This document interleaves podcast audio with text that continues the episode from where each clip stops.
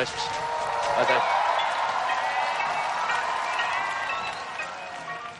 아이고, 많이 오셨구나. 덥죠? 그죠? 네, 여기 사람들 많이 들어오고 그러니까 이제 또 꽉꽉 끼어 앉아있으면 조금 덥고 조금 적게 들어오시지.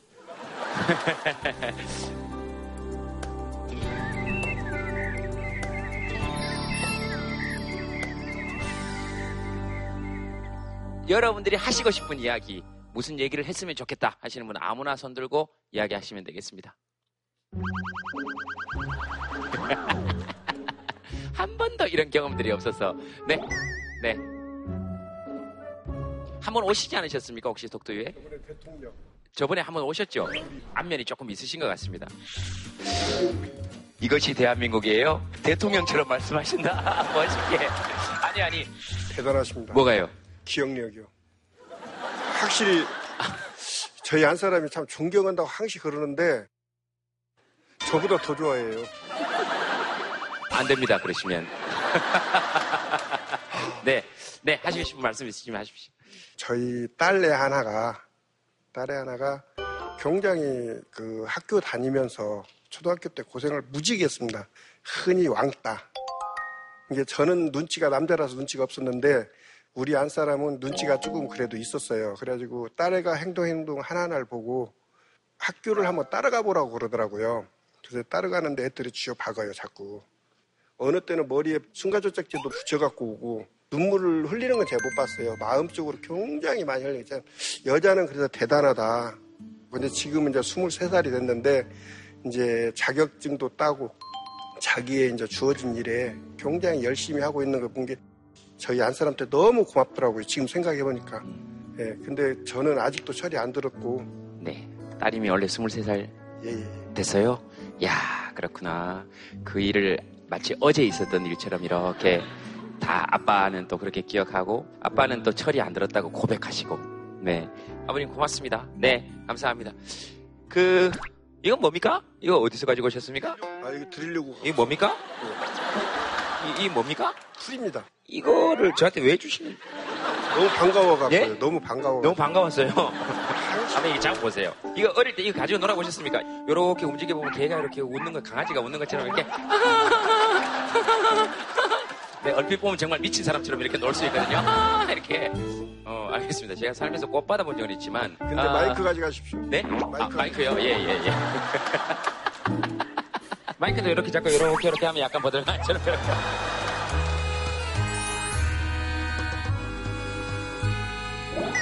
마이크를 제가 잠깐 한번 드려보겠습니다.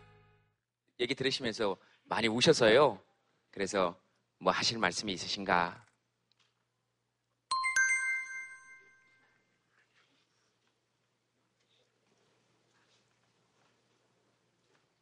저희 딸도 고등학교 때 그런 경험 당했었거든요. 근데 그때 제가 대처를 잘 못했어요. 저는 중간에 빠져나올 수 없는 직장이고 애들 아빠는 좀 그래도 저보다 시간이 있어가지고 아빠만 계속 시켰었거든요. 근데 딸도 그런 건 있어요. 제가 시간이 없어서 못 가고 아빠를 시켰는데 엄마는 아무것도 안 했다 이런 말을 할 때가 있어요. 그래서 많이 노력을 해서 지금도 많이 풀렸는데 지금도 길가에 걔네가 있으면은 제 뒤로 숨어요. 지금도. 그래서 우리 딸이 지금은 많이 극복해서 자신감도 많이 갖고 대학교도 가서 지금 대학교에서 2, 3등 하고 잘 지내요. 근데 그 마음을 좀 지금도 더, 좀 더 많이 열고 더 자신 있게 살았으면 좋겠어요. 알겠습니다. 네, 알겠습니다. 여러 가지 마음속에서 여러 가지 생각이 드셨던 모양이에요. 왕따 같은 경우는 이게 일본 문화입니다. 우리나라는 원래 여러분들 기억나시는 모르겠지만 우리는 원래 무슨 문화였냐 하면 여러분 혹시 깍두기 기억나십니까? 가위바위보 해가지고 아홉 명 있으면 한 명, 한 명, 한 명, 한 명 이렇게 하고 끝까지 보통 보면 그 끝까지 가위바위보에서 뽑히지 않는 사람이 누가 제일 남습니까? 제일 약하고 게임에 도움이 될것 같지 않고 근데 지면 누구도 그 깍두기에게 책임을 묻지 않았습니다. 왜냐면 원래 깍두기였으니까. 그리고 이기면 그 깍두기 덕분이었고 우리가 한 명 더 많았으니까. 그런 문화가 원래 우리 문화였던 것이 조금 더 필요한 것이 아닌가. 누구도 소외시키지 않았던. 자, 아,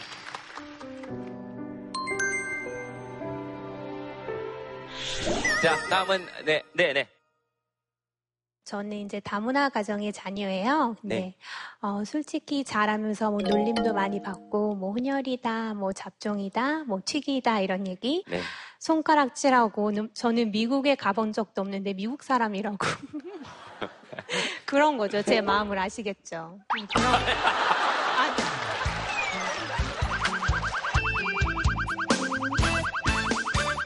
얼마 전에는 버스를 타고 가는데 이제 버스 타면서 기사님께 어 기사님 어디 어디 가요 이렇게 물어보고 탄 거예요. 예. 근데 기사님이 네 갑니다. 그래서 네 하고 탔는데 신호가 걸렸는데 갑자기 뛰쳐 나와서 저한테 오셔서 물어보시는 거 너무 궁금하신 거예요. 네. 근데 저는 그 상황에도 승객의 안전이 되게 굉장히 걱정이 되고 이제 이러던 에피소드도 있고 뭐라고 물어보시는데요, 신호 걸렸을 왜 때. 이렇게 한국말 잘하냐고 어디서 왔냐고 엄청 궁금하셨나 보다. 운전하시면서. 그러니까요. 뭐지? 내가 잘못 봤나? 어, 네, 네. 그래서 어쩔 때는 아, 한국말을 하지 말고 그냥 영어로 할까 뭐 이런 얘기도 생각도 할 때도 있는데 어쨌든 제 토크의 포인트는 그게 아니고 예. 아, 또 그게 아니었어요? 예, 예, 예. 포인트가 또 따로 있었군요. 네, 예. 네, 굉장히 가까이 뵈니까 좋네요. 네. 아니. 아니. 아, 이거는 다른 얘기인데 그건 나중에 하고요. 근데 예, 죄송해요. 네. 그래서 근데 이제 재밌는 재밌는 에피소드도 굉장히 많아요. 근데 사람들이 좀 부담스럽네요. 아, 그래요? 네. 조금 물었을까요? 아니 죄송해요. 아니 예, 네, 예. 아니 아니에요. 네. 그래서 또 재밌었던 거는 제가 네, 요, 여기까지 하면 안 될까요? 우리가 재밌었던 거, 여기까지. 진짜 누가- 재밌는 거 하나 있어요. 네? 정말 정말 재밌는 거 하나 있어요. 아, 예, 정말. 재- 아니, 근데 여기 네. 토크 배틀이 아니어서요. 네, 괜찮아요. 여기 굳이 재밌는 얘기 안 해도 되거든요. 네, 네. 제가 그러면 이제 마무리를 할게요. 네. 정말 재밌는 얘기가 오케이. 있는데 네네. 좀 아쉬운데요. 네네. 마무리를 하는데 어쨌든 다문화 가정의 자녀가 부끄러운 게 아니잖아요. 네. 자랑스러운 거잖아요. 그래서 자부심을 가지라고 얘기를 꼭 해주고 싶었어요. 네. 음, 그리고 이제 많은 한국에 계신 많은 분들도 저희 다 같은 사람이니까 더불어 네. 사는 그런 세상을 같이 만들어가면 좋겠다는 생각을 했습니다. 감사합니다. 감사합니다. 아, 네.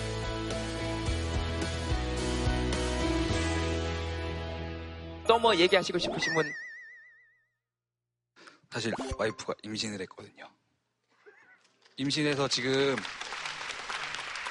긴급 속보입니다. 우리나라 저출산 문제가 갈수록 심각해지는 가운데 김대동의 톡투유에 참여한 한 부부가 임신 소식을 전해 주위를 훈훈하게 하고 있습니다. 이 소식을 접한 톡투유 청중들은 출산율 상승에 기여한 부부야말로 진정한 금메달감이라며 한마음으로 축하를 전했습니다. 부부의 인터뷰 들어보시죠. 7주 정도 됐는데요. 휴가도 못 가고 네. 지금 휴가를 대신 이쪽으로 왔어요. 어디, 여기로요. 어디 사시는데요? 저희 경기도 광주요. 휴가를 전라도 광주 아니고 네. 경기도 광주에서 성남까지 네. 아, 휴가를 이쪽으로 왔어요. 지금 너무 떨려요. 근데 제가 다른 건 아니고 와이프가 이제 임신하면서부터 지금 이제 초기라서 많이 제가 이제 집안일도 하고 이제 밥도 해서 먹이고 있는데 아침을 먹고 회사에 가면 맨날 토해요. 토하고 또 오후에도 토하고 그러다 보니까 너무 마음이 아파요. 그래서 마음이 아파서 좋은 얘기 좀 해주세요.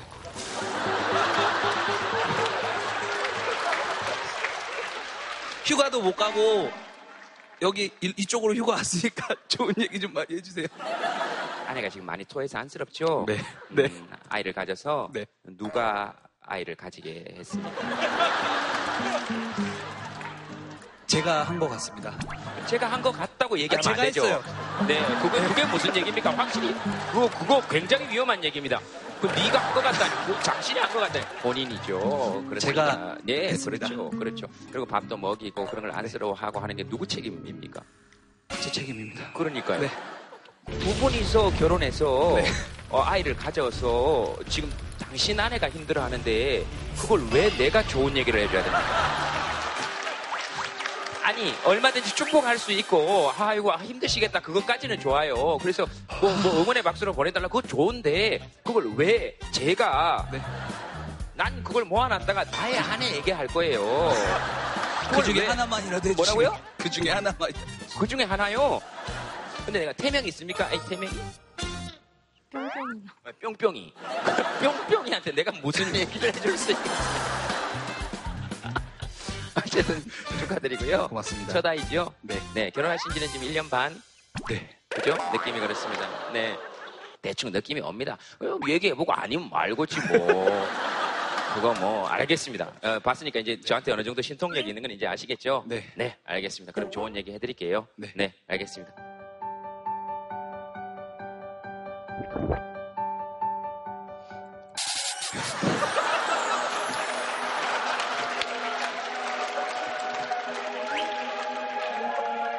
감사합니다. 예, 됐죠? 네, 제가 다른 긴 얘기는 못하겠습니다. 아들 아니면 딸일 거예요. 그래도 엄청 좋아 보이죠? 엄청 좋아 보이고, 어, 그리고 제가 농담 삼아 이야기했지만 사실은 어, 지금 우리가 하고 있는 이야기들이 뿅뿅이가 살 세상에 대한 이야기이기도 합니다. 틀림없이, 그죠? 네. 자, 아, 뿅뿅이에게 그런 세상을 만들어줄 수 있도록 우리가. 어, 어디 드릴까요? 네. 제가 올해 나이가 서른인데 네. 내년이면 결혼 10년 차가 되거든요. 서른인데 내년이면 결혼. 네. 그러니까 아내가 고생을 너무 많이 해서 이 자리를 빌어서 고맙고 사랑한다고 얘기하고 싶어가지고요. 네. 네, 계속 손을 들고 있었습니다. 네. 어, 원래 그렇게 고맙고 사랑한다는 얘기를 하는 자리가 아니거든요. 이런 자리가. 고맙고 사랑한다는 얘기는 이런 자리에 와서 특별하게 하는 게 아니고 평소에 해가지고 평소에 했어야 된다고요. 예? 아내는 마치 그걸 처음 듣는 듯이 울고. 그건 박수 받을 일이 아니고 그게 이상한 얘기입니다. 그건 마치 뿅뿅이를 위해서 좋은 얘기 좀 해주세요 하는 거. 평소에도 많이 하시, 하시죠? 아, 많이 합니다. 네, 아내분 마이크 잡아보세요. 뭐 우신 된 이유가 있을 거 아니에요. 말 한 반만큼만 해라, 이 자식아. 뭐 이런 생각입니다.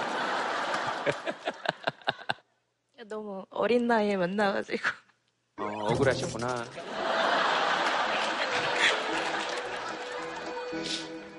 그 제가 연상이거든요. 그렇다고 억울하지 않은 건 아니지, 아, 뭐. 본인도 워낙 어렸으니까. 스무 살 무렵에 결혼하신 건가요, 그러면? 신랑이 21살이고 제가 그때 23살이었어요. 스물세 살 때. 네. 야, 그렇게 결심하기 쉽지 않으셨을 건데. 속도 위반. 아, 차 타고 가시다가. 아, 이렇게 100km 제한 속도에서 110km 달리다가 115 이렇게 달리다가 사진을 찍혀서 아유, 이렇게 사진 찍힐 바에야 우리 결혼하자. 범칙금도 있고 함께 내면 낫지 않겠나 뭐 이렇게 해서 결혼하신 걸로 제가 저희, 저희 딸들인데 네. 예, 딸들인데 한번 봐주셨는데 한번 봐달라고요.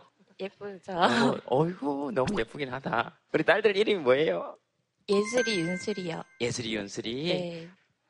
딸들을 위해서 한마디씩 해드릴게요. 이거 진짜.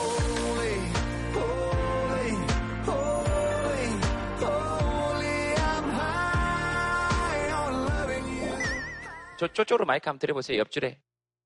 제가 이 사연을 보낼 때 이제 저희 회사에 늘 같이 붙어 다니는 삼총사가 있어요. 예, 그래서 그 친구들이 어, 형님 꼭 됐으면 좋겠어요. 그래서 저희 꼭 같이 갈게요. 예. 이렇게 확답을 했었거든요, 이 친구들이. 네. 근데 지금은 하나는 속초로, 하나는 통영으로, 예, 지금 휴- 이 즐거운 휴가를 즐기고 있습니다. 네.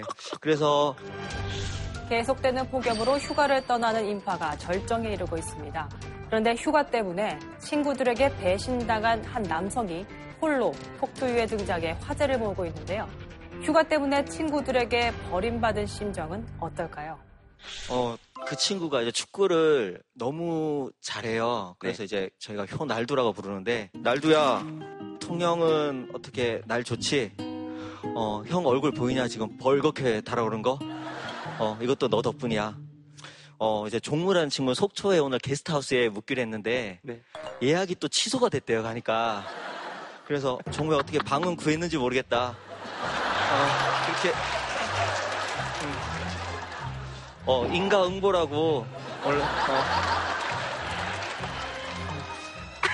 그래, 즐거운 시간 보내고, 어, 형도 재밌게 잘 보내고 갈게. 굉장히 표정이 많이 밝아졌습니다.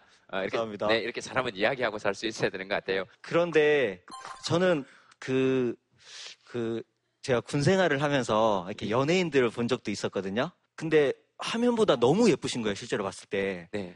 오늘 제동 형님 보니까 네. 제동 형님 보니까 네. 정말 한결 같으셔가지고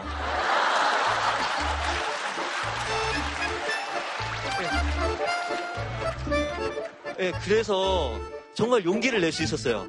이렇게 제가 이렇게 손을 들고 감히 이렇게 얼굴을 보면서 얘기하면서도 그렇게 안 떨죠, 제가 지금. 예, 예, 형님이 계셔서 그렇습니다. 네, 잘 보고 가겠습니다. 아, 예. 잠깐만. 잠깐.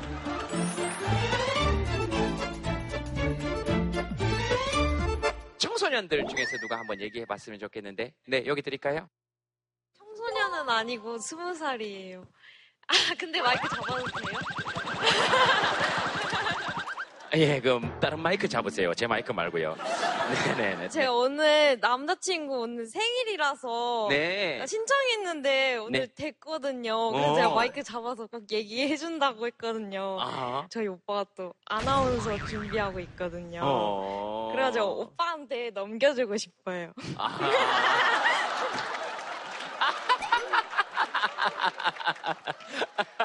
자, 청소년 어디 있습니까? 청소년 어디 있습니까? 청소년 어디 있어요? 청소년 어디 있습니까? 알겠습니다. 자, 여기 마이크 잡으시고 하고 싶은 얘기 하세요. 마이크 쪽 혹시 또 압니까? 나중에 아나운서가 되시든 되시지 않든 이런 자리가 또 추억이 될 수 있으니까. 네. JTBC 아나운서 구하나요? 예, JTBC 아나운서 5년 뒤에 제가 되겠습니다. 알겠습니다.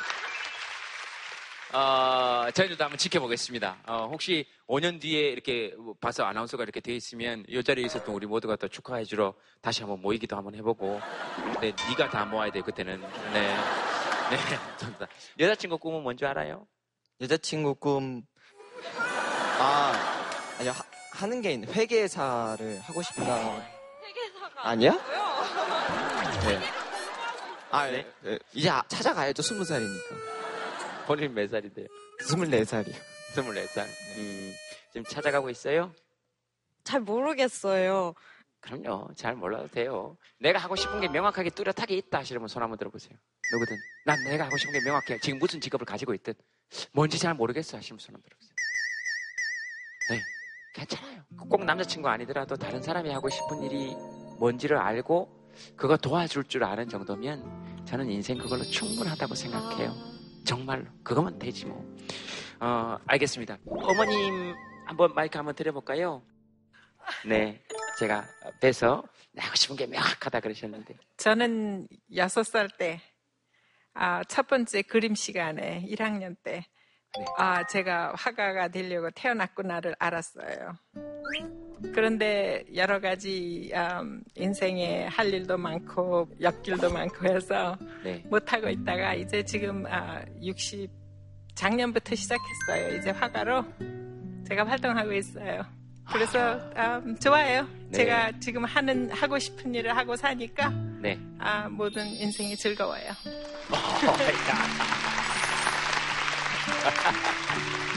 어, 그러세요? 와, 멋지시다. 나중에 그 그림 같은 거 저희들이 어디서 찾아볼 수 있, 습니까 찾아서 한번 보겠습니다. 페이스북에 있습니다.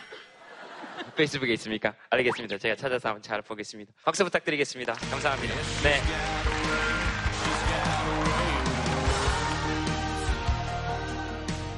우리 패널 분들 모시겠습니다. 여러분 박수로 환영해 주시기 바랍니다. 어서 오십시오.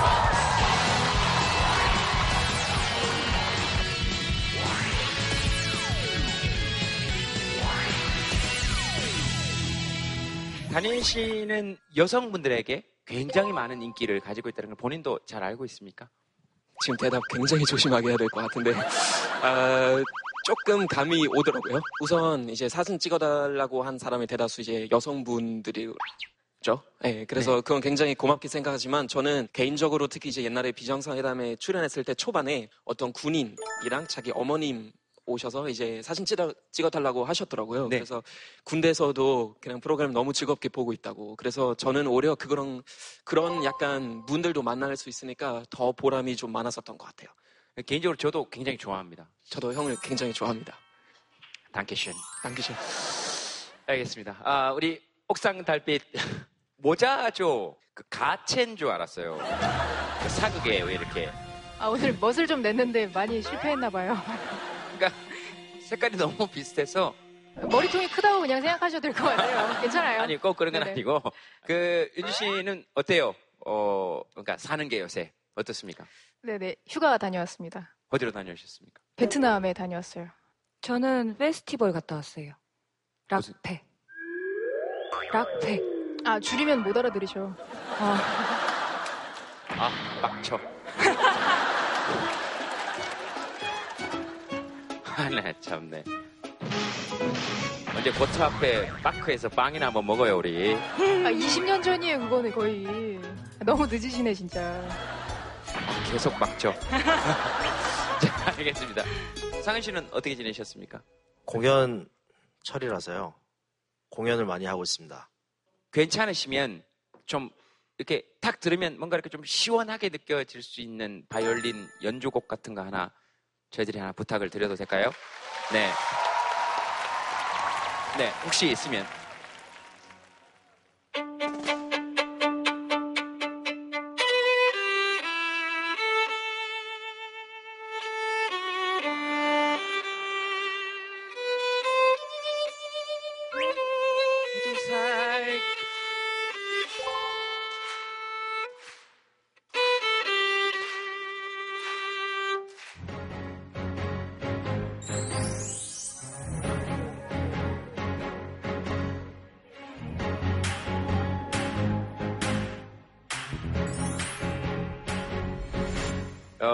연령대가 자연스럽게 나오네요.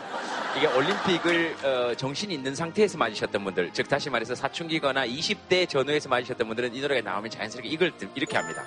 왜냐면 그때 손에 손잡고는 전부 다 이렇게 손을 하늘 높이 솟는 불 뭐 이렇게 해서 손을 흔들었거든요. 근데 그때를 그냥 올림픽을 말로만 들으셨던 분들은 전부 다 그때는 오늘 여러분들과 함께 할 주제가요. 뉴스, 뉴스입니다. 우리 이웃들이 전하는 진짜 뉴스 함께 들어보겠습니다. 어떻습니까? 뉴스 그러면 어떤 생각이 제일 먼저 드십니까? 근데 뉴스는 이른바 도시화 현상, 사람들이 모르는 사람들과 서로 섞여 살기 시작하면서부터 뭔가 어디서 일어난 일을 다른데 전달해줄 필요성이 생긴 거고요. 이제 그런 맥락에서 뉴스라는 건 매우 근대적인 현상입니다. 근데 이제 중요한 건 어떤 뉴스는 과도하게 보도가 되고 어떤 것들은 너무 보도가 안 되는 좀 극단적인 불균형 현상들이 벌어지기도 합니다. 어떻습니까? 독일의 언론하고 아, 한국의 언론하고 좀 비교해 봤을 때 저는 개인적으로 이제 한국 포털 사이트 뭐 네이비나 다음 같은 포털 사이트 보면 거기는 바로 뉴스 옆에 연애라는 그 범주가 바로 뜬다는 것에 대해서 굉장히 놀랐었어요. 그러니까 같은 같은 단계가 있다는 건 대한민국 국민들이 좀 연애에 대한 그런 관심이 많구나라는 생각 그때부터 들었던 것 같아요. 그가 요즘은 뉴스 볼 때 이렇게 좀 헷갈리는 게 특히 연예 뉴스는 조금 진화해서 그렇게 하대요. 드라마 속 극중 배역을 쓰는 것이 아니고 그 사람 실명을 써서 마치 그 사람이 실제로 그런 일을 한 것처럼 예를 들면 황정민 기저귀만 입고 집안에서 있는 모습 포착. 그래서 정민이 형이 뭐 이런 일을 했어? 들어가 보면 영화 속의 모습이에요. 무엇을? 아니 저도 한번 당해봤거든요. 이제 약간 실명 얘기 네. 하셔가지고 저도 이제 한번 드라마에 출연한 출연할 그런 기회가 생겼잖아요. 첫날 촬영했는데 바로 기사 뜨면서 이제 단일하고 간미연이 나란히 앉고 있다. 뭐 무슨 섬 타는 사이일까 이렇게 기사 떴는데 그날 처음 봤거든요. 근데 보통 우리가 이런 얘기 들으면 아유 그랬겠다가 아니고 그래서 썸 안 탔어요? 그 우리가 다 이렇게 된단 말이죠. 이런 얘기 들으면서 고개를 끄덕이면서도 사실 사람 속에 또 이렇게 음 뭐야 뭐그 특히 그럴 때 제일 많이 나오는 말이 아니 땐 굴뚝에 연기 나랴. 근데 요즘은 아니 땐 굴뚝에도 자꾸 연기가 나니까 그 뭐 뭐 찌라시 이런 것도 있고 찌라시 이런 것도 뉴스의 범주에 포함시킬 수 있는 것일까요? 폭넓은 의미로 보면 찌라시도 네. 뉴스 범죄에 들어가지만 음. 언론의 자유도가 굉장히 높은 나라에서는 찌라시는 대부분 자연스럽게 도태되고 사라지죠. 음. 근데 사람들이 뭔가 중요한 일이 일어나는데 네. 그걸 보도를 안 하고 있어. 보도가 안 되고 있어. 음. 우리나라는 충분히 그런 나라야라는 생각들을 굉장히 많이 하고 있으면 사람들은 찌라시를 믿게 되거든요. 뉴스 이번 주 이번 주에 나왔던 뉴스 중에 혹시 뭐 제일 기억에 남는 건 그냥 동물 관련들 뉴스가 저는 제일 기억에 좀 많이 음. 남아요.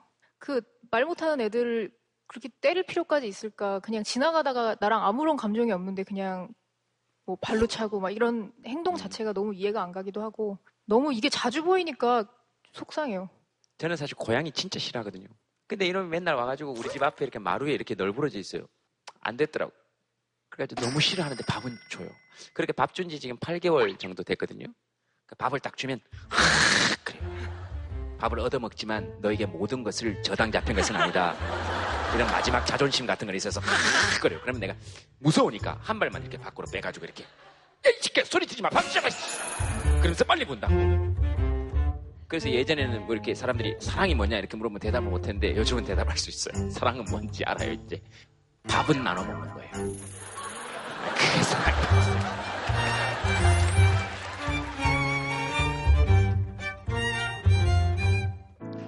그 어떤 신비로운 가능성도 희망도 찾지 못해 방황하던 청년들은 쫓기듯 어학연수를 떠나고 꿈에서 아직 덜 깬 아이들은 내일이면 모든 게 끝날 듯. 짝짓기에 몰두했지. 난 어느 곳에도 없는 나의 자리를 찾으려. 헤매였지만 갈 곳이 없고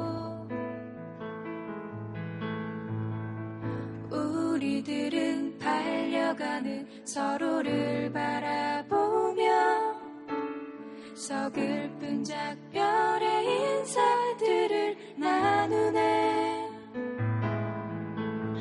이 미친 세상에 어디에 있더라도 행복해야 해. 넌 행복해야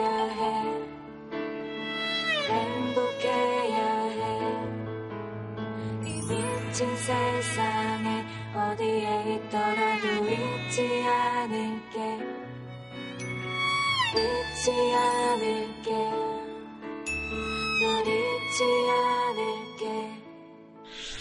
이 미친 세상에 이 미친 세상에 이 미친 세상을 믿지 않을게 오늘 게스트분 모시겠습니다, 여러분. 윤상 씨입니다. 네, 박수로 환영해 주시기 바랍니다.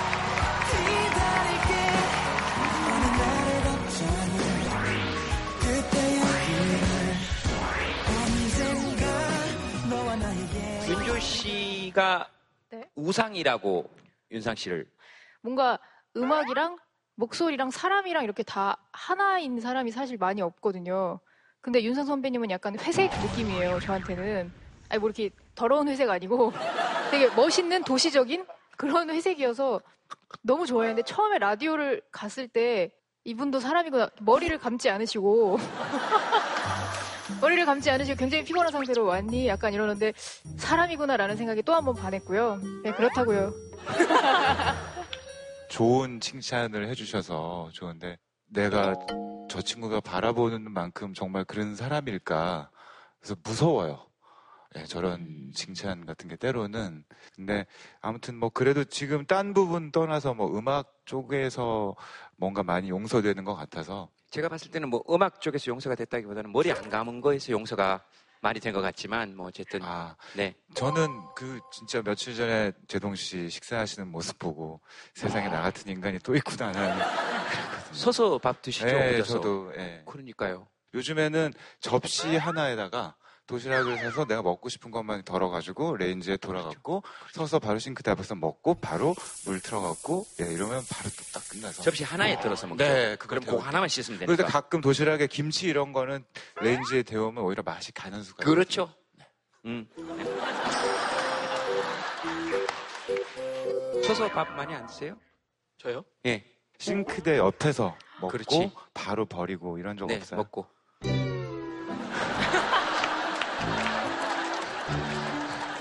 신뢰한 것 같아요. 아니 정말 죄송하지만 너무 없어 보이진 않아요? 너 언제 우리 집에 한번 와라. 너 우리 집에 와가지고 밥은 서서 먹고 술은 앉아서 한번 먹자. 내가 그걸 제대로 보여줄게요. 초대를 기다리겠습니다. 아, 알겠습니다. 어쨌든 문화의 차이를 확인하면서 자 좋습니다. 오늘 그 어, 사연 한번 보도록 하겠습니다. 윤상 씨 오셨으니까요. 보시고 싶은 것 중에 하나 뭐 무슨 얘기 뭐 먼저 한번 들어볼까요? 다 쉬운 뉴스는 아닌데. 음, 이게 뭐 그렇게 심각한 문제는 아니거든요. 이게 그러니까 뭐 아무거나 하시면 됩니다. 이게- 아니 이게 저게 뭘까요? 다 사연이 있으면 뭐가요? 우리 집 대박 사건 아들을 버렸어요. 왜 벌, 아들을, 이게 낚시성일 것 같아요. 낚시성 뉴스 본것 중에 제일 기억에 남는 건 뭐 있습니까? 저는 굉장히 잘 낚여서요. 네. 뭐 그걸 기억을 못 하겠어요. 오늘도 한 서너 번 낚였다가 온거 같고. 결국 안에 보면 별 얘기 없는데. 네. 알고도 들어가니까요. 낚시 뉴스 중에 혹시 기억나는 거 있습니까? 납치요? 아니면 낚시요? 낚시 뉴스. 낚시? 낚시. 낚시 뉴스 말고요. 낚시 뉴스. 낚시 뉴스요. 없어요. 낚시 뉴스가 뭔지 알아요? 잘 모르겠어요. 아, 김, 에, 김재동, 손예진 초대로 이런 장소에 딱 클릭해서 들어가 보면 영화 시사회예요. 독자의 관심을 끄기 위해서 하는 뉴스 말씀하시는 거죠? 어, 이 정도.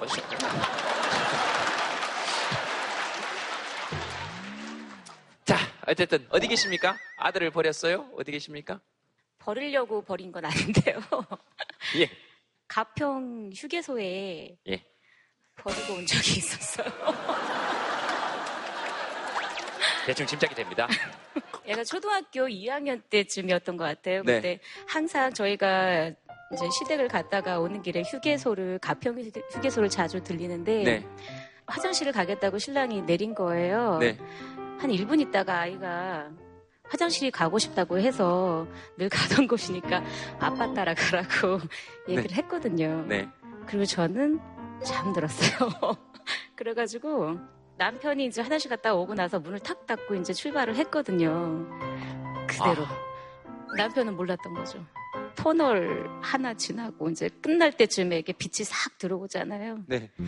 그때 이제 불현듯 저도 생각이 이제 싹 들면서 아들 생각에 이쯤 들어왔는데 아들은 없었군요, 그 자리에. 남편이 놀래서 이제 그때부터 핸들을 막 꽉 잡고 이제 가는데 다시 되돌아가는 그 길이 아 정말 생각하고 싶 40분 50 40분 정도 걸린 거리가 제 인생에서 가장 긴 거리였던 것 같아요. 근데 갔더니 애가 어디 있던가요? 아니 가서 이제 안내소에 앉아 있긴 하더라고요. 해맑게 핸- 저 컴퓨터를 하면서 규현 씨는 그때 어땠습니까? 재밌었어요. 엄마 아빠가 나를 버리고 갔나? 이런 생각 한 번도 안 들었습니까? 엄마 아빠가 나를 버리고 갔나?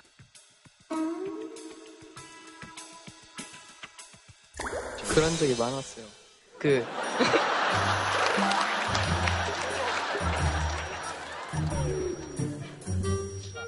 마트를 가면요. 네. 그러니까 그러니까 저랑 저 동생이 있는데 저희 장보고 돌아다니는데 다리만 아프고 싫으니까 그냥 만화책 있는 데 가서 기다리고 있는데 동생이 없어졌어요. 네. 그래서 전 동생을 찾으려 했는데 엄마 아빠도 다 없는 거예요. 아빠가 동생 데리고 제가 어떻게 하나 궁금해서 숨어 있었대요. 그래서 또 전 그런 건 줄 알고 그렇게 있었는데 갔다가 왔대요. 그거 몇, 몇 학년 때였습니까? 마트에서 아빠가 수- 동생 데리고 숨었을 때는. 그 초등학교 1, 학년 어, 그때, 그때부터 이미 단련이 되면서, 어, 휴게소에서 그랬을 때는, 어? 또 어디 차 뒤에서 숨어서 나를 지켜보고 있겠구나. 예, 규현이는 지금은 그런 장난은 안 치죠? 네. 아, 가출한 적 있습니까? 아니요? 없어요. 그게, 알까요? 엄마는 있다 그러는데 지금? 그니까요, 밤에 네. 엄마 아빠랑 학원 때문에 조금 싸웠었어요. 숙제를 이렇게 체크- 제가 체크를 해놨는데 네. 잘못 체크해서 실수로 한 장을 못 해가거나 이랬, 이랬거든요. 학교도 다니지 말래요. 그러면 학교 끊고. 아, 그러니까 엄 아빠 아빠 엄마 말고 아빠가 그랬는데 너무 어이가 없잖아요. 그래서 너무 그렇죠. 어이가 없죠. 실제로 끊으면 더 뭐라 그럴 거면서. 그러니까요. 그래서 어, 끊어버리지 그랬어요. 어, 알았어요. 바라던 바입니다. 학원도 끊고 학교도 끊어버리죠, 뭐. 나갔다가 그냥 밤에 11시에 나갔다가 네. 1시에 들어왔어요. 2시간 후에. 일찍 들었네요. 그것도 가출이에요? 원래 자축인묘 진성화미 신유수술회 중에서 자시라 그래서 짐승들이 가장 활발하게 움직이는 시간 중에 아, 그게 자시예요 정확히 11시부터 1시까지가 그때는 이렇게 움직이는 거예요 들어갔더니 또 뭐라 그러던가요 엄마 아빠가 둘이 울면서 달려 나오던가요 아이고 이렇게 엄마는 안방에 있었고요. 아빠는 거실에 있었고 저는 그냥 방으로 들어가서 잤죠. 어, 아무 얘기도 없었어요? 근데 맨날 다음날 되면 다 풀려요. 제가 그 한 가지 개인적인 질문이 있는데요. 네. 어, 실례가 안 된다면 저 가족 세 분 엄마 아빠 다 해서 혈액형을 좀 알 수 있을까요? 제가 의심컨대 이 가족은 O형 가족이 아닐까. 네, 굉장히 사견입니다. 네, 너무 이렇게 빠지시지 말고요 저한테. 아무도 빠지지 않았고요 예, 맞추면 그- 맞추면 예. 제가 그런 건 사견이어야 합니다 아, 네네네. 예, 어, 또 혈액형 심취에게서 요새 가족이 다음날 아무리 전날 싸웠어도 이렇게 그렇게 아무 문제 없는 집들이 간혹 있는데요. 제가 봤을 때 O형인 집이 주로 그렇더라고요. 아, 저기 집사람하고 아들은 O형이 맞고요. 네, 네. 예, 저는 B형입니다. 아, 그게 그래서- 이상적인 거에 가까울 수도 있어요. 예, 실제로는 근데 저희 와이프나 아들은 하루만 지나면 바로 풀려요. 네, 네, 네. 예, 저는 좀 며칠 갑니다. 그렇죠. 근데 아빠가 먼저 혼내면요 제 방에 들어와서 먼저 미안하다 말래요. 근데 아빠가 들어와서 사과를 하는데 제가 안 받아주면은 너무 나쁜 것 같은 아, 거예요. 저는 최고네요, 그러면. 저런 네. 아들이 어딨어요. 그래서 저는 다음 날에 그냥 아무 일 없던 것 같이 평소대로 하죠. 아이가 잘하고 있네요. 집에서 중심을 잡으면서. 속이 깊어요. 예, 예. 속이, 속이 깊고. 참고로 저도 O형이라 예, 뒤끝은 없습니다. 네. 무슨 말씀이세요, 갑자기. 계속 뭐예요. 어, 알겠습니다. 규현이랑 얘기를 나누면서 제가 드는 생각은 정확히 엄마 아빠가 하라는 거는 선에서 지키면서 자기의 의견은 전부 다 제시하고 굉장히 균형을 잘 잡고 있다. 저는 그렇게 보여집니다. 지금 와서 아들이 이렇게 하는 얘기를 들어보니까 실제로는 아무 문제 없이 애가 잘 크고 있는데 집사람하고 저하고 너무 혼자만 안달이 나가지고 애들을 잡았구나 그런 생각을 지금 순식간에 좀 하게 됐습니다. 알겠습니다. 아, 한편에 아주 해피엔딩으로 끝난 뉴스 잘 들었습니다. 혹시 우리 집에도 이런 뉴스가 있다. 오늘 주제가 뉴스니까요. 우리 집 뉴스. 얘가 딸이고 얘가 아들인데요. 예. 지난 작년부터 올해까지 2년을 정말 정말 힘든 시간을 보내고 있어요. 이 아이들 때문에. 왜, 왜, 왜? 방배중학교 다녔어요. 얘네 둘 다. 김재동 오- 아저씨 보러 가자 했더니 많이 봤어. 동네에서 많이 봤어. 그러면서 안 간다 그러는 거예요. 그 동네를 떠나서 김포로 이사를 갔어요. 작년에. 네. 김포 가면서부터 얘네들이 방황하기 시작하는데 자기 네. 고등학교 자퇴하고 싶다고. 어. 그리고 이 아이는 아주 정말 뉴스에 날 법한 사고를 쳐가지고 정신 못 차리는 모습이 보이는 거예요. 정말 너무나 실망스러운 모습. 오늘도 저희 남편이랑 네 명이 같이 가자. 근데 남편 절대 안 가고 싶다 그러더라고요. 너 거, 거기 가서 그런 얘기 할 거야? 설마 너 그런 얘기 하러 가는 건 아니지? 자기는 안 가겠다 그래서 결국 남편은 오늘 못 오고. 그래서 내가 아들한테 너 얘기해도 돼? 그랬더니 해도 된대요 자기는. 너 창피하지 않겠어? 그랬더니 괜찮대요. 그래서 아저씨가 무슨 자기한테 조언을 해줄 것 같은 생각이 드는가 봐요 지금. 대현이 마이크 한번 잡아보실래요? 대현아, 네. 하고 싶은 얘기 있습니까? 어떻게 하면 이제 방황을 안 하고 정신을 잘 두고 살 수 있을까? 어떻게 하면 방황을 안 하고 정신 차리고 살 수 있을까? 어떻게 하면 될 것 같은데요? 잘 모르겠죠? 어. 근데 지금 엄마하고 이렇게 누나랑 이렇게 와서 여기 있기 쉽지 않거든요. 그 정도로 충분히 엄마 아빠 말 잘 듣는 거예요. 근데 아직까지 정확하게 어떤 방황을 하는지에 대해서는 엄마도 그렇고 대현이도 얘기를 안 해서 가출? 예? 일단 기본적인 가출 시작으로 해서 친구들이랑 다니면서 이제 나쁜 짓을 한 거죠. 가출은 왜 했어요? 물어봐도 됩니까? 그때 그냥 친구들이 다 집을 나온 상태고 저는 가출이라는 생각보다는 그냥 친구들이랑 놀면서 새벽까지 있다가 집을 안 들어갔어요. 근데 저는 그걸 그냥 외박이라 생각하고 그래서 며칠 있었는데요? 저 그때 한 3, 4일 정도. 한 3, 4일 정도. 그럼 본인은 그냥 외박이라고 생각했는데 시간이 많이 갔구나. 집에 들어오기 싫어요? 네. 왜, 왜 싫어요? 아빠랑 특히 그 얘기하기 너무 어색해하고 눈도 잘 못 마주겠고 아빠가 왜 어떤 얘기 할 때 제일 싫습니까? 아빠가 막 학교 얘기하고 제 생활 같은 얘기를 맨날 잔소리 하실 때 그래요. 아빠한테 제일 듣고 싶은 말이 뭡니까? 잘 다녀왔어. 잘 다녀왔어. 네. 다음엔 좀 더 잘하자. 다음엔 좀 더 잘하자. 아저씨가 해주고 싶은 말은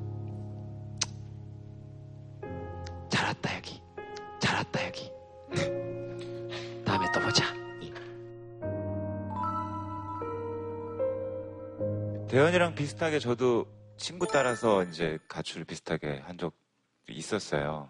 친구들하고의 우정 엄청나고 그때는 제가 지금 무슨 말을 대현이한테 해도 아마 안 들릴 수도 있겠다 싶지만 감히 하나 덧붙이면 친구들 간의 우정도 너무너무 중요하지만 가족 간의 사랑은 더 중요한 거잖아요. 아버님이 싫어도 한번 같이 와주셨으면 좋았을 텐데 대현이 바라는 거 별거 아니잖아요. 지금 안 계시니까 혹시 방송 볼 때는 꼭 옆에서 대현이 손잡고 한 말씀 꼭 해주셨으면 그거면 저 집은 아무 문제 없을 것 같아요. 네. 알겠습니다. 저 얘기 들으니까 나도 이런 느낌이 드네 하시는 분. 저도 네. 중학교 때 가출해가지고 한 4, 5년 동안 집에 안 들어간 적이 있었거든요.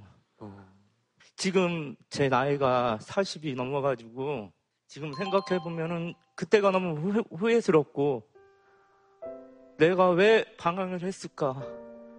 저도 부모님이랑 대화가 없었어요. 그런 게 지금은 너무 후회돼요. 지금 생각하면 그런 방황을 하지 않았을 수도 있겠다 생각이 들고 어머님 아버님하고 많은 대화를 하셔가지고 잡아주셨으면 하는 생각이 들어서 네. 대선배, 가출 대선배, 4년, 5년 대선배가 단계별로 있네. 2시간, 3일, 여기 5년. 어, 이렇게 대선배들의 선순환적인 얘기를 쭉 들었습니다. 혹시 뭐 또 다른 분 혹시 얘기하실 분 계시면 제 남편도 고2 때부터 부모님하고 따로 떨어져서 주유소에서 이제 먹고 자고 하면서 생활을 했었다고 해요. 그런 얘기를 이제 들으면서 저는 굉장히 불행하고 어쩌면 다른 친구들하고 비교했을 때 자기가 많이 힘들었다고 생각할 줄 알았는데 의외로 지금 이런 얘기를 하면서 그때로 돌아가면 자기는 더 재밌게 잘 살 수 있을 것 같다라는 얘기를 하더라고요. 어린 친구 얘기도 그렇고 지금 뭐 5년 동안 가출하셨다는 분 얘기들을 들으면서 방황이라고 얘기를 하는데 제가 볼 때는 다 과정이라는 생각이 들거든요. 방황과 가정은 좀 다르잖아요. 너무 부정적으로만 생각하지 않았으면 좋겠다는 생각을 하고요. 말 그대로 이제 걱정 안 했으면 좋겠어요. 뭐 노명훈 쌤 들으시면서 가출을 저는 한 시간에 있었습니다. 예, 그 얘기는 듣지 않도록 하겠습니다. 근데 저 대현 씨 얘기 들으면서 제가 받은 느낌은 나이답지 않게 너무 의젓하고 네, 네. 굉장히 자기가 처한 상황에 대해서 굉장히 누구보다도 깊게 생각하고 있다는 느낌을 받아서 방황이라고 표현하셨는데 어느 누구보다도 안정되어 있고 자기 문제에 관해서 어느 누구보다도 더 깊게 생각하고 있는 것 같아서 그 답을 스스로 찾아낼 수 있을 거라는 전 얘기 들으면서 확신을 받았습니다. 네. 그러니까 지금 대현이 뿐만 아니고 이렇게 있을 때 지금 전체 우리 어른들이 대현이 너를 위해서 머리를 맞대고 있는 거예요. 그것만 좀 알아주면 좋겠어요. 다음 사연 하나 보도록 하겠습니다. 다음 사연은 여러분들이 하나 보고 싶은 거 하나 골라보세요. 뭐 하나 보시겠습니까? 사자 남편 뉴스에 나오고 싶어 해요. 어디 어디 계십니까? 사자 남편 뉴스에 나오고 싶어요. 이거는 무슨 얘기인지를 제가 잘 모르겠네요. 저희 신랑은 거의 낚시를 너무너무 좋아해가지고 3년 전에 사자를 여러 마리를 잡았어요. 그래가지고 이제 낚시 붕어 사자 아, 그 사자 남편이 40cm를 넘게 잡은 저희 남편이요. 그래서 뉴스에 나오고 싶어해요? 예, 왜냐면은 이제 응, 사자 3년 전에 잡았을 땐 잡지책에도 응, 헤드라인으로 장식을 했는데 네. 오자를 잡으면은 전국구 뉴스는 안 나와도 구리일보는 나올 것이다. 내가 제가 구리 살거든요. 예. 그래서 내 소원이 오자 잡고 구리일보 나오는 거다. 자, 알겠습니다. 남편이십니까? 네, 안녕하세요. 예, 예. 그 사자, 오자 이거는 목표를 위해서 자기가 나가는 길이라고 생각하거든요. 그래서 저희 애들도 하나의 목표를 가지고 열심히 자기가 노력하는 데에 따라서 결과물이 나올 것 같습니다. 죄송한데 아버님 너무 금방 주제를 이렇게 너무 금방 자기 본인도 얘기하시다가 약간 약간 꺼림직한 거지. 너무 이쪽으로 나간다.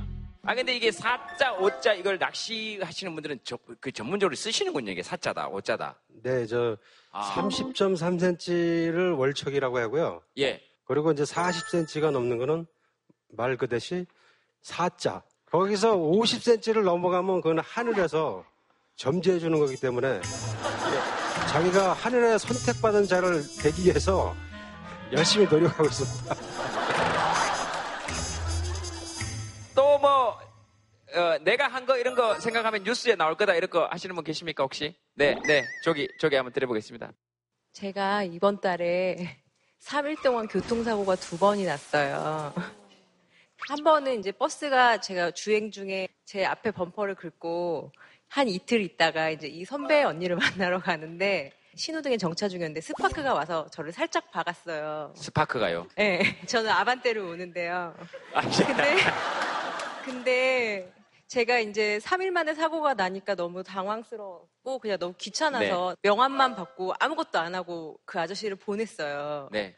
근데 이제 둘이 만나서 오랜만에 밥을 먹다가 식당에다 그 명함을 놔두고 온 거예요. 그날 저녁부터 몸이 아파오기 시작하는 거예요. 네. 그래갖고 제가 지금 요새 약간 이제 근육통이 와서 제 자비로 병원을 다니고 있거든요. 네. 그분이 이 방송을 보시면 조용히 찾아주셨으면 좋겠어요. 크게는 안 물고 저 그냥 물리치료비만 조금 받았으면 좋겠습니다. 언제입니까 그 사고가? 그게 7월 15일경이에요. 어디에서 했습니까? 그 청량리 성 바오로 병원 앞에 사거리에서. 2016년 7월 15일경 네, 네. 청량리 성 바오로 병원 사거리 앞에서 네, 네, 네. 어, 아반떼 승용차를 어, 뒷부분을 박은 스파크 남자분이셨어요. 핑크색.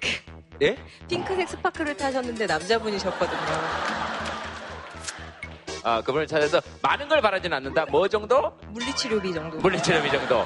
어, 핑크색 스파크 승용차를 운전하신 40에서 50대의 남자분을 어, 공개적으로 찾고 있다는 것을 저희들이 말씀드리면서 오늘 뉴스 여기서 마치도록 하겠습니다. 알겠습니다. 아, 또 뭐 뉴스에 나오려면 내 이런 게 뉴스에 나와야 돼 하시는 분 계시면 네, 저기, 저기 마이크 한번 들어보겠습니다. 네. 저희도 휴가를 톡투유로 부산에서 왔거든요. 네. 근데 여기도 부산에서 왔는데 아는 사람인 거예요. 심지어 줄 서고 있는데 저희 신랑을 보고 어, 저 테리 신랑인데 그래가지고 여기 왜 왔지? 이렇게 하고 보니까 앞에 제가 서 있었던 거예요. 그래서 둘이서 막 얘기, 어떤 아줌마 여기 끼어 있고 둘이서 막 얘기하다가 자리 바꿔서 앞뒤로 서서 이렇게 나란히 앉았어요. 아, 어, 떤 아줌마가 여기 끼어 있었어요?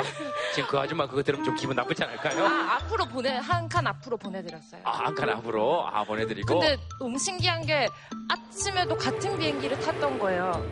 이게 너무 신기한 뉴스가. 제가 짧게 하면 좋을 것 같아서. 갑자기 생각해보니까 이게 너무 뉴스 같아서.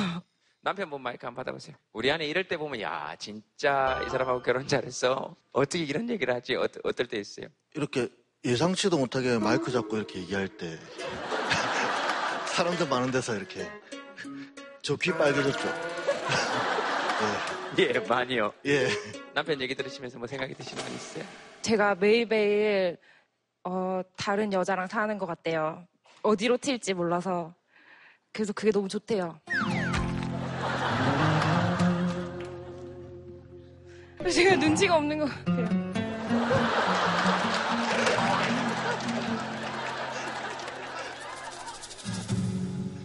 근데 실제로 보니까 TV보다 훨씬 잘생긴 것 같아요. 입장하실 때부터 신랑한테 계속 한 10번 넘게 얘기했어요.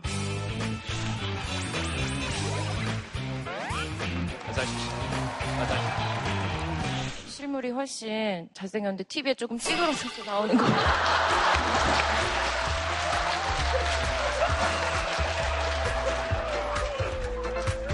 카메라 내 얼굴 잡지 마라. 잡지 마세요. 잡지 마세요. 그냥 화면보다 낫다 이렇게 얘기하면 되지. 그냥 화면보다 낫다 이렇게 얘기하면 되지.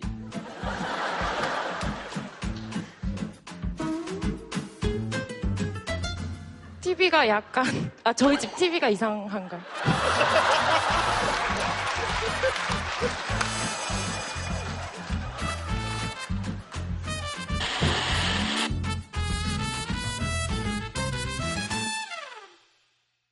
꼭 다른 혹시 뉴스에 나오신 적은 없습니까? 저희는 가장 잊을 수 없는 거는 그 희한한 시대라는 노래가 나왔을 때 네. 손석희 사장님께서 그 노래 가사를 띄워주시면서 그 노래에 대한 설명을 해주셔서 사랑에 정복당할 시간도 없는 희한한 시대에 열심히 사는구나. 옥상 달빛의 노래 희한한 시대 중에 한 구절입니다. 덤으로 받은 1초로 가장 길었던 오늘 하루. 너는 톱니바퀴 속 작고 작은 부품. 정말 아무것도 아니지. 사랑에 정복당할 시간도 없는 미안한 시대에서 열심히 사는구나.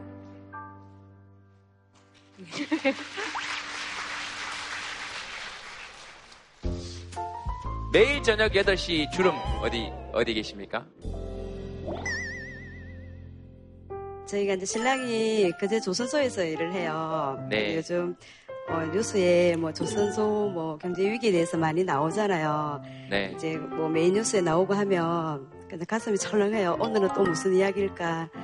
어, 또 무슨 일이 있을까? 항상 이게 걱정이 돼서 계속 뉴스에 집중을 하게 되는 거예요. 그러면서 신랑도 이제 어, 이제는 썸썸이도 조금씩 줄여가야 된다. 회사가 계속 어렵다. 짧게도 2, 3년은 뭐 이게 위기 볼 거다. 그리고 회사에서는 뭐 구조조정 한다고 그러니까 또 언제 잘릴지도 모르고 그런 게 이제 항상 불안한 거예요. 그러니까 빨리 좀 좋게 정상화가 돼서 이제 경제가 어렵고 이런 이야기를 안 들었으면 좋겠다 이런 생각이 좀 많이 들어요. 많이 들고 조선업체들의 본격적인 인력 감축이 6조 시작되면 4천억 원의 적자를 받습니다. 약 1,500명의 인원을 감축하는 방안.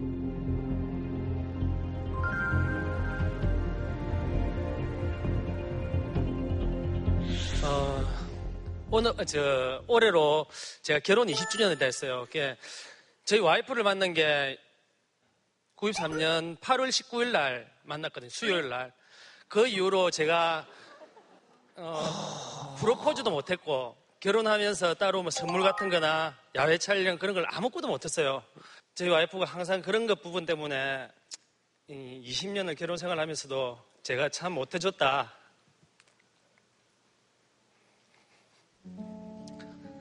항상 그러면서 저한테 아, 괜찮다. 20년 동안 힘든 것도 많고 좋은 것도 많고 기쁜 것도 많았는데 집사람은 항상 제 옆에서 고맙다는 이야기만 계속 하거든요. 네. 그런 부분에 대해서 이렇게 많은 사람들 앞에서 정말 고맙고 사랑한다고 이야기 한번 하고 싶습니다.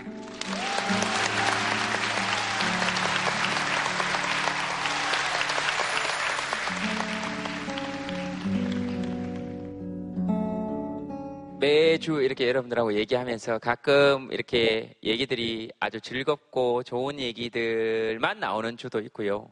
또 어떤 주는 또 이렇게 흐름을 이렇게 가다 보면 결국 이렇게 가면 여러분들 힘든 얘기 할 때가 있고요. 그런데 이런 힘든 얘기 할 수 있어서 참 좋다 이런 생각은 좀 듭니다. 요즘 이런 뉴스 보면 제일 열받아 이런 거 혹시 있으십니까? 다니고 있는 과가 네. 재활학과예요. 네. 이제 장애인분들 직업 갖게 도와드리고 또 복지도 하고 어. 하는 그런 건데 이제 그 일이 얼마나 좀 책임감이 따르는 일인가에 대해도 알게 되고 생각하다 보니까 아 그냥 차라리 이 일을 다른 분이 하고 그걸 내가 응원하는 게 낫지 않을까라는 생각도 들고 음.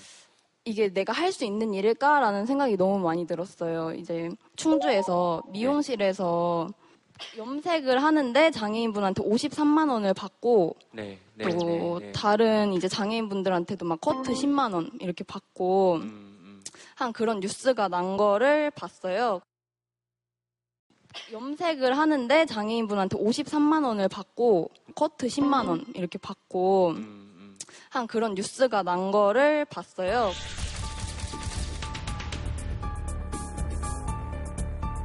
이제 진짜 눈물이 나더라고요. 너무 화가 나가지고. 네. 아, 내가 진짜 이런 건 못 참겠다. 아, 내가 해야겠다라는 생각이 많이 들더라고요. 그때부터 공부도 좀 더 열심히 하고, 이번에 점수도 많이 오르고 그랬어요. 아, 그래서 뉴스 보고. 네. 저 오늘 뭐 뉴스 얘기하면서 윤상 씨는 뉴스 보시면서 드신 생각이 있으시면 그냥 한번 말씀해 주시면 좋겠습니다. 어, 저도 앞에 사자가 붙기 전까지는 뉴스 보면서 나만 못 알아듣나 했어요. 말들을 하도 어렵게 해가지고요. 그래서 혹시 젊은이들 중에 나는 잘 모르겠는데 남들이 이렇다 그래서 대충 남의 얘기로만 알던 이- 그런 소식들이 궁금하시다면 찾아내고 싶은 걸 쓴 뉴스들 찾아서 보시는 게 되게 필요할 것 같아요. 단지 우리가 어떻게 선택할 거에 대한, 대한 준비는 우리들이 평생 갖추면서 살아야 되, 지 않을까라는 생각을 해봤습니다. 뉴스 같은 거 이렇게 우리가 어떻게 하면 뉴스 너머의 뉴스를 좀 볼 수 있을까요, 선생님? 사실하고 진실은 다르거든요. 진실을 보도한다고 생각하지만 사실 뉴스가 보도하는 건 항상 진실이 아닌 경우도 많습니다. 그러니까 뉴스는 사실 중에서 어떤 사실들을 뽑아서 보도를 하는 거고요. 그 자체가 중립적인 듯 하지만 굉장한 해석이 들어가 있는 거죠. 때로는 뉴스거리가 되어야만 하는 당연한 그 어떤 일들이 보도되지 않음으로써 뉴스가 되지 않음으로써 고통받고 있- 이중의 고통을 당하고 있는 사람들도 굉장히 많다는 생각이 들고 뉴스를 많이 본다고 해서 진실과 마주하는 것은 아닌 것 같아요. 네. 전 가끔씩 그런 생각도 들어요. 예를 들면 아 다니 씨 사진 하나만 좀 찍어주세요라고 하고 찰칵하고 끝 다시 가요. 근데 저는 그 사람이 어떤 사람인지 사실 모를 때가 많아요. 그래서 사진 찍는 것도 중요하지만 저는 사실 그 사람이랑 그냥 몇 마디 더 나눠서 그 사람이 어떤 생각을 하고 있는지 그런 것 더 궁금하거든요. 그래서 그냥 사진 찍는 것보다 그 사람의 뉴스 저도 가끔씩 궁금할 때가 있어요. 어, 다니엘 씨 말씀처럼 우리가 서로의 소식도 조금 더 많이 궁금해하면 좋겠다. 엄마는 대현이의 소식을 조금 더 많이 궁금해 해주면 좋겠고 대현이도 엄마의 소식을 조금 더 많이 궁금해 해줬으면 좋겠고 그게 뉴스니까 오늘 하루 내 마음속에서 일어났던 여러 가지 뉴스들을 궁금해하는 사람이 많으면 많을수록 좀 행복한 인생이 되지 않겠냐 그런 생각이 예 좀 듭니다. 오늘 공통 주제가 내, 내가 듣고 싶은 뉴스 한번 써볼까요?